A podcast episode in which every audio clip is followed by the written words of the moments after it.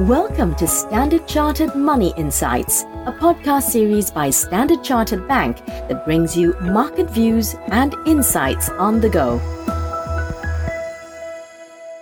Welcome to Cut to the Chase. This is Daniel Lam, your host for the podcast. What a difference 24 hours made in finance.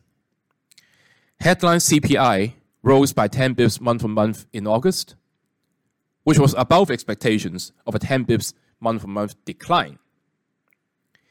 Annual inflation went from 8.5% to 8.3%, which was more than the expectations of a larger drop to 8.1%. Price pressures were broad based within core CPI. The most important contributors were shelter and medical care. Another area to note was new vehicle where prices re accelerated, reversing the falling prices over the last few months. So let's look at the read across for the various asset classes.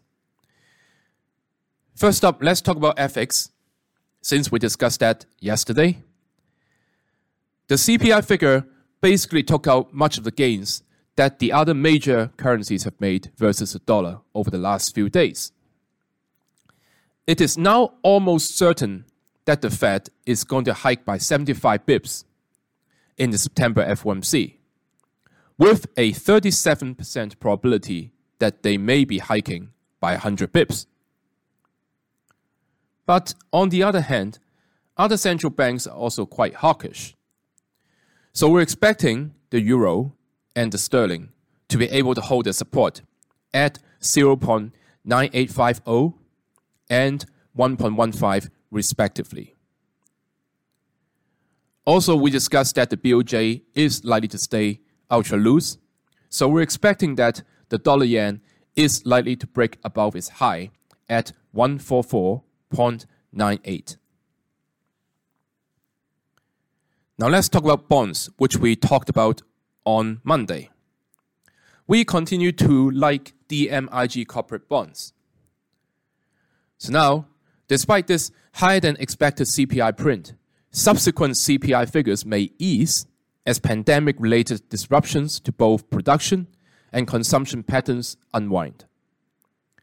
So, DMIG corporate bonds is a very good barbell hedge against the risk of potential over tightening by the Fed because you will be needing assets that can give you A, some income while having B, defensive qualities.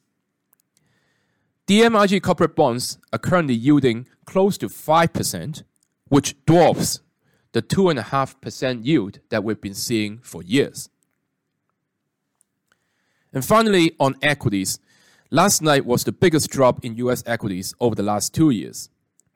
Looking at the chart of S&P 500, 3900 is the key level of support breaking which we may see the index testing 3700. Now, if you've been following this podcast, you would recall that we've been talking about US equities and rotating that into DMIG corporate bonds, i.e., the barbell approach that I mentioned above.